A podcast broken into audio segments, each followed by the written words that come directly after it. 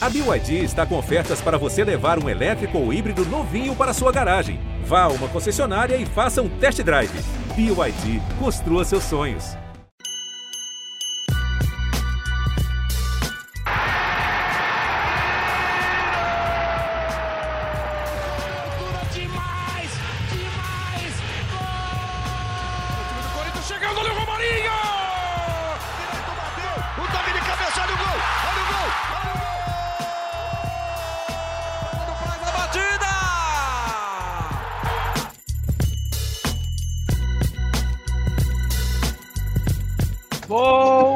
Boa noite para quem é de boa noite, é, e principalmente para você, fiel torcedor corintiano.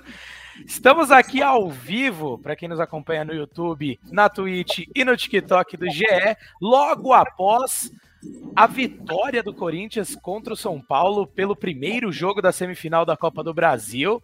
E bom, bom, boa manhã, né? Bom dia, boa tarde, boa noite, boa madrugada para você que está nos escutando via podcast. Vitória importante. O Corinthians larga na frente nesse duelo decisivo pela Copa do Brasil.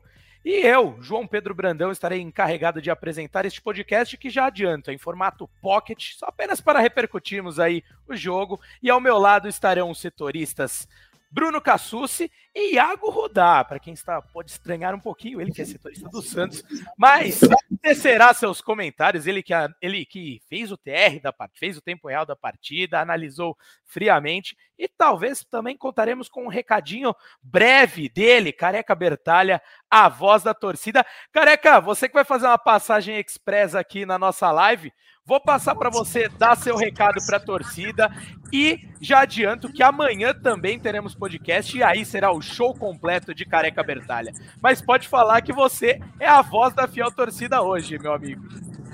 Fala, fiel! Comemora!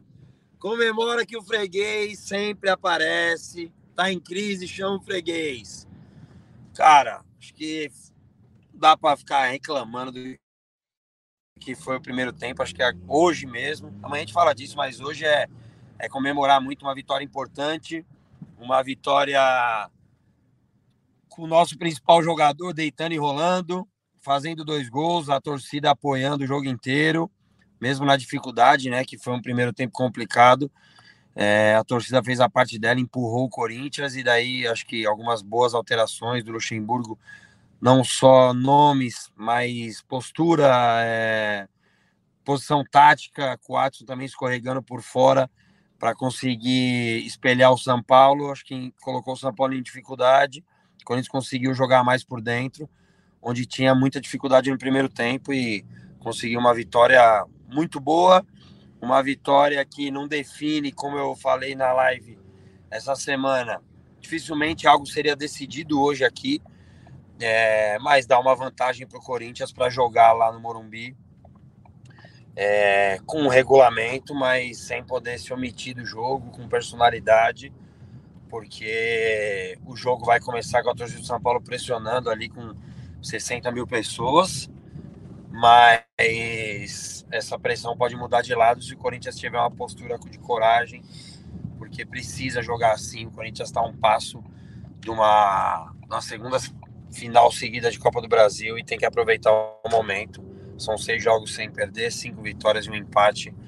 Acho que o Corinthians hoje vive um bom momento, perdendo inclusive dois dos seus quatro jogadores de meio de campo e mesmo assim conseguindo achar soluções. Muito bem, Careca Bertalha. Agradeço desde já a sua participação e fico e deixo o convite para a galera que amanhã teremos nova live é, em horário ainda a confirmar, mas divulgaremos nas nossas redes sociais. E o Careca vai falar com mais calma, vai comemorar um pouquinho mais, mas como ele disse, com cautela, porque nada está decidido. Ainda tem o jogo de volta que acontecerá no dia 16 de agosto. Posso me despedir então? Pode despedir, careca. Ó, tô, tô, aqui com meus amigos. Não, é eu tô, Cassus, vou te mandar uma foto onde eu tô chegando, parceiro. E eu vou aproveitar que tem um amigo nosso aqui que é lá da Fiel Sidney. Tá de férias aqui e veio, no, veio acompanhar o Coringão. E só para finalizar, então, assim, ó, Eu sou maloqueiro, corintiano e sofredor. Boa noite, fiel. Vamos comemorar.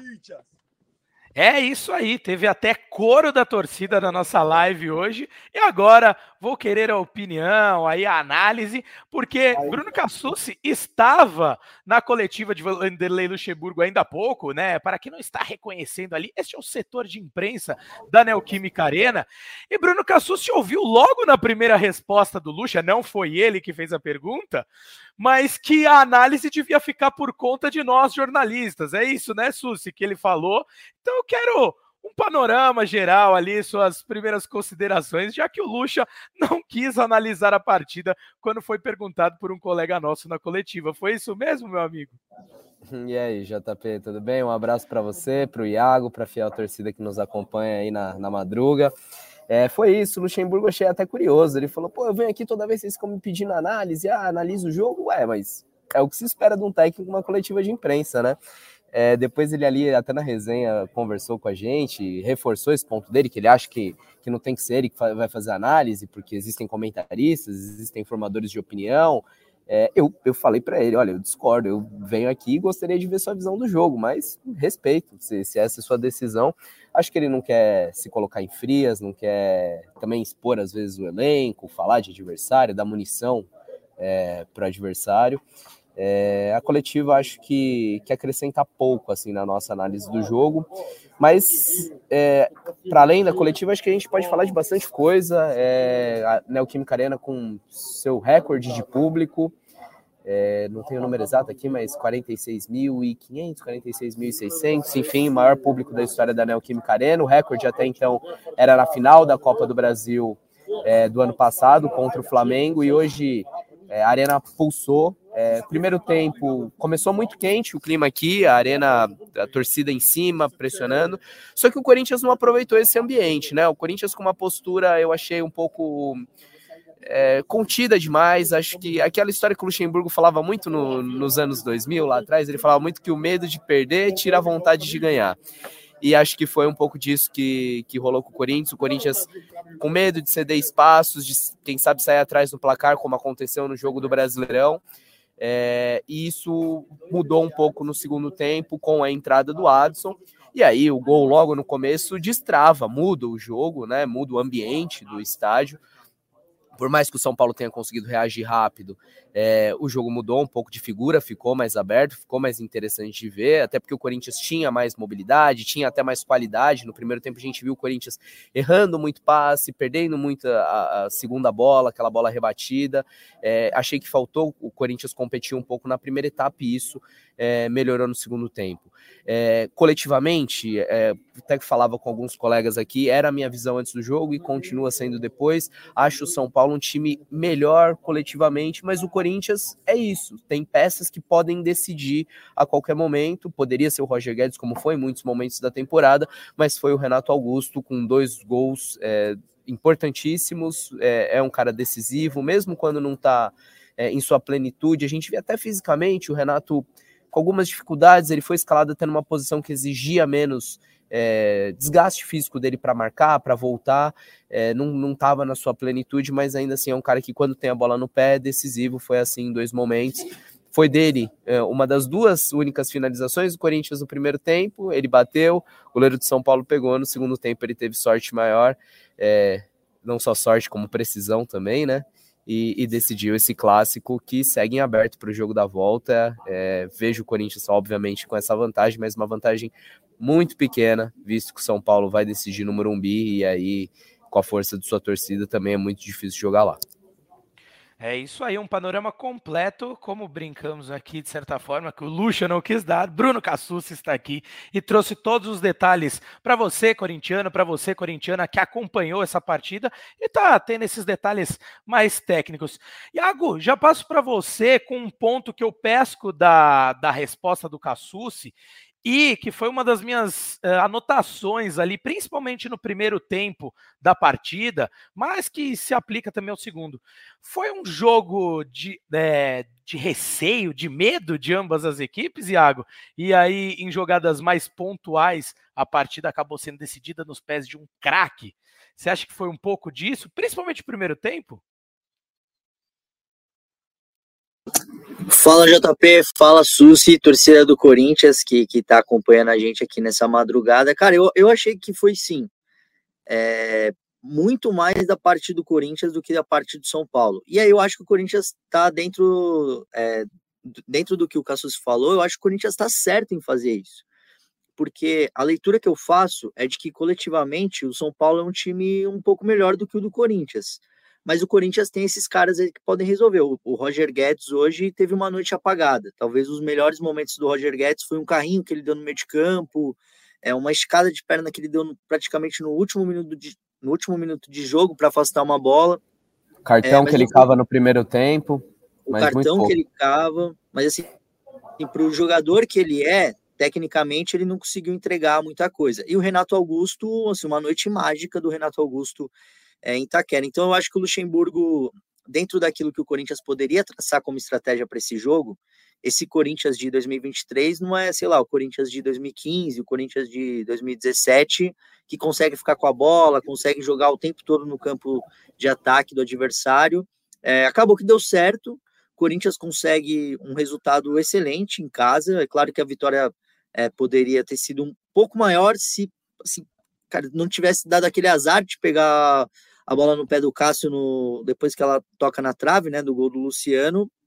Mas é uma vitória que deixa o Corinthians em condições de jogar por um empate no jogo da volta é, no Morumbi para pelo segundo ano seguido é, disputar uma final de Copa do Brasil. Achei um excelente resultado do Corinthians e aí eu até escrevi sobre isso, uma matéria que vai no ar uh, no GE amanhã. Que se a gente olha para o Corinthians há três meses e olha agora, fala, poxa, o Corinthians está numa semifinal de Copa do Brasil vencendo o primeiro jogo. É assim, uma mudança muito grande. Não é um time que está jogando bem. O primeiro tempo do Corinthians foi horroroso. É, muitos erros de passe em saída de bola. O Corinthians não conseguiu é, ocupar o campo do São Paulo, mas é um Corinthians que, mali, tá ali na, nas oitavas de final da Copa Sul-Americana, tá melhorando no Campeonato Brasileiro, tá na semifinal, é, tá, tá em vantagem na semifinal da Copa do Brasil e ganhando bem de um adversário é, de um adversário histórico e mantendo o tabu que para a torcida do Corinthians, como a gente viu aí com o Careca cantando uhum. e fazendo a festa no carro ali com os amigos dele, a torcida do Corinthians está feliz da vida e com razão, porque o momento agora sim é bom. Posso Até... só dar um pitaco rapidinho? Claro, já? claro que eu, eu concordo com a maior parte do que o Iago falou, mas tem um ponto específico que eu penso um pouco diferente. É, isso de falar ah, é um Corinthians diferente, um Corinthians que é, que talvez não tenha tanta qualidade, né, para chegar, para ter a bola no pré, para propor jogo. É, quando você olha o time, é, eu, eu entendo que sim, mas eu acho que com as opções que você tem no elenco, por mais que hoje não tivesse o Rojas, por mais que hoje não tivesse o Moscardo, eu ainda acho que poderia ter sido montado um meio que brigasse mais. Achei o, o meio titular do Corinthians muito aramiliso, sabe? Fausto Vera é, na função de primeiro volante, acho que não, não se encaixou ainda. Acho que ele vai melhor quando está de segundo. E Juan, Maicon e Renato é um meio que compete muito pouco. Então, acho que isso faltou para o Corinthians competir um pouco mais, brigar um pouco mais. É, imaginava que o Lucha viria num, num 3-5-2 para até inibir o Caio Paulista, que era uma saída boa do São Paulo, jogar o Fagner lá, ter uma, uma segurança a mais é, muito possivelmente com o Bruno Mendes, e ter alguém para sair, fazer perseguição no Luciano, a, a escalação no, no 4-4-2 me surpreende. E por mais que seja um elenco com limitações, por mais que seja um time que ainda não, não se encontra, é, eu acho que, que é um Corinthians que poderia, poderia propor um pouco mais por estar em casa e até pelo elenco que tem. Acho que é um elenco com limitações, é um elenco desequilibrado, mas que ainda pode jogar mais. Mas em relação ao resultado, a, vantagem que o Corinthians leva, nada a acrescentar, importantíssimo e manter esse tabu mais ainda. Agora chegamos a 18 jogos aqui na Neoquímica Arena, 11 vitórias do Corinthians, é, 7 empates. Corinthians já teve é, 32 gols, levou 15 do São Paulo, São Paulo com mais de 11 técnicos, mais de 11 jogadores, é, mais de 100 jogadores. 100 jogadores, é. Nunca conseguiu vencer aqui. Ô, Cassus, eu pego até um apanhado geral do que você acrescentou uh, no Iago. Eu ia só mencionar uma coisa, quando o Iago traçou esse paralelo aí do que era um Corinthians num passado recente, aí de coisa de três meses atrás para agora, e a gente pode levar como parâmetro, não vou saber precisamente quanto tempo faz que o Corinthians enfrentou o São Paulo pelo Campeonato Brasileiro naquele jogo do empate na Neoquímica Arena, mas faz cerca de uns dois, três meses, algo em 14 de maio, dois meses e pouquinho. Perfeito, Cassucci, obrigado, querido. É, aquela partida, o São Paulo teve também mais a posse de bola, propôs mais jogo, mas dominou muito mais. Dominou e foi mais agressivo. E acho que o Corinthians conseguiu se mostrar um pouco mais competitivo, que foi a palavra que você usou. Mas eu ia acrescentar exatamente o que você falou. Eu senti um meio de campo do Corinthians muito. É, permissivo ao São Paulo. No primeiro tempo, principalmente, o Pablo Maia recebia a bola onde queria, o Alisson conduzia a bola por, por 5, 6 metros sem que ninguém tivesse próximo a ele. Então, o Corinthians precisa de mais, precisa de mais nesse meio de campo para conseguir. É, e aí não falo só da Copa do Brasil, mas para competir mais em todos os torneios que está vivo aí, como você mencionou muito bem. Sabe hum. qual que eu acho que é a principal diferença? Eu acho que não, né? É, todo mundo lá de convir. A principal diferença do Corinthians desse clássico para o último contra o São Paulo é a presença do Renato Augusto em campo. Depois Sim. que ele volta da lesão, o Corinthians não perde mais. E naquele jogo ele foi um, foi um desfalque importante. Inclusive, esse momento, esse, esse ano é, delicado do Corinthians, tem muito a ver com os períodos em que o Renato Augusto ficou ausente. Né? Foram dois longos períodos é, e que o Corinthians não, não conseguia jogar, não se encontrava é, sem ele, dependia muito do Roger Guedes. Ainda acho que é um time dependente dessas individualidades, mas quando você tem o Renato em campo, é isso: é duas bolas que caem no pé dele, ele decide o jogo para você, como foi nessa noite. Exatamente. Iago, queria que você comentasse sobre um jogador que entrou e, ao meu ver, Claro, Renato Augusto fez os dois gols e por, por razões óbvias ali, pelo que o Corinthians aproveitou, foi o melhor jogador do Corinthians, né? Fez totalmente a diferença. Mas, ao meu ver, o Adson foi um jogador de extrema importância para o Corinthians, para mudar um pouco a postura do Corinthians que ainda apresentou falhas nesse ponto que eu e o Cassucci falamos, e quero que também se é, acrescente algo sobre isso se entender necessário, mas com o Adson teve o que o Cassucci falou que poderia ter com o Fagner num esquema de três zagueiros, que foi incomodar é, o, o, lado direito, pelo lado direito do ataque, o lado esquerdo da defesa São Paulina, e explorar muito bem é, as costas do Caio Paulista, que é um lateral que apoia muito. Então, queria saber de você que, se você teve as mesmas impressões que eu. Cara, com certeza. É, o Renato Augusto é o responsável é, direto pela vitória, o responsável factual, vamos colocar assim, pela vitória, por ter feito os dois gols, mas o responsável tático é, por isso por isso ter acontecido é o Adson. E aí é que entra a beleza do futebol, né? Porque a gente pode falar, pô, o Luxemburgo mexeu muito bem, parabéns para ele. Ou, ou o Luxemburgo escalou muito mal, porque não começou não começou com o Adson, né? Mas quando ele entra, é, o Corinthians passa a ter profundidade, coisa que não tinha, até por isso, quando eu comentei aqui, eu falei, olha, o Corinthians estava errando muito passe, estava é, com muito problema de saída de bola no primeiro tempo. Era porque estava com o meio muito parado, né? Isso que o Cassus estava explicando, era um meio técnico, só que precisava de um desafogo. Quando o Juan Oliveira é que tá jogando bem com o Luxemburgo, mas não fez hoje uma partida boa, sai para a entrada do Adson. O Corinthians passa a ter essa profundidade, o Adson começa a levar essa bola na linha de fundo, que é o tempo necessário para que o resto do time chegue, e aí o Corinthians tem qualidade para trabalhar a bola, porque tem Renato Augusto, tem Fausto Vera, é, tem, tem, tem vários jogadores de qualidade ali no meio para conseguir trabalhar. E também inibe um pouquinho as, as subidas do São Paulo para o ataque, né? Então, pô, Luxemburgo foi muito bem nessa mudança. O Adson foi um cara determinante para o resultado. É claro que os gols ali, e o Renato Augusto é muito craque, a torcida do Corinthians, não só a torcida do Corinthians, todo mundo sabe que o Renato Augusto é muito craque. Ele precisa ter os méritos dessa vitória.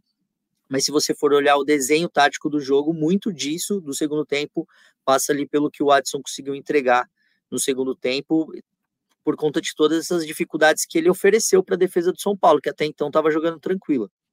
Sim, e, e talvez o Luxemburgo possa olhar para essa primeira partida e explorar alguns pontos uh, que o São Paulo mostrou de um tanto quanto é, mais vulneráveis assim do time de São Paulo, podemos dizer, que também se mostrou um time medroso, como eu falei aí no seu pedido do seu primeiro comentário, é, o São Paulo que costuma pressionar lá em cima, hoje marcou num bloco médio 80, 90% é, do jogo, porque não queria dar esse espaço para o Corinthians. Mas acho que o Luxemburgo pode olhar melhor para essa partida de hoje, porque o São Paulo ainda assim mostrou alguns pontos de vulnerabilidade que, que, que podem ser chaves para o Corinthians sacramentar essa classificação.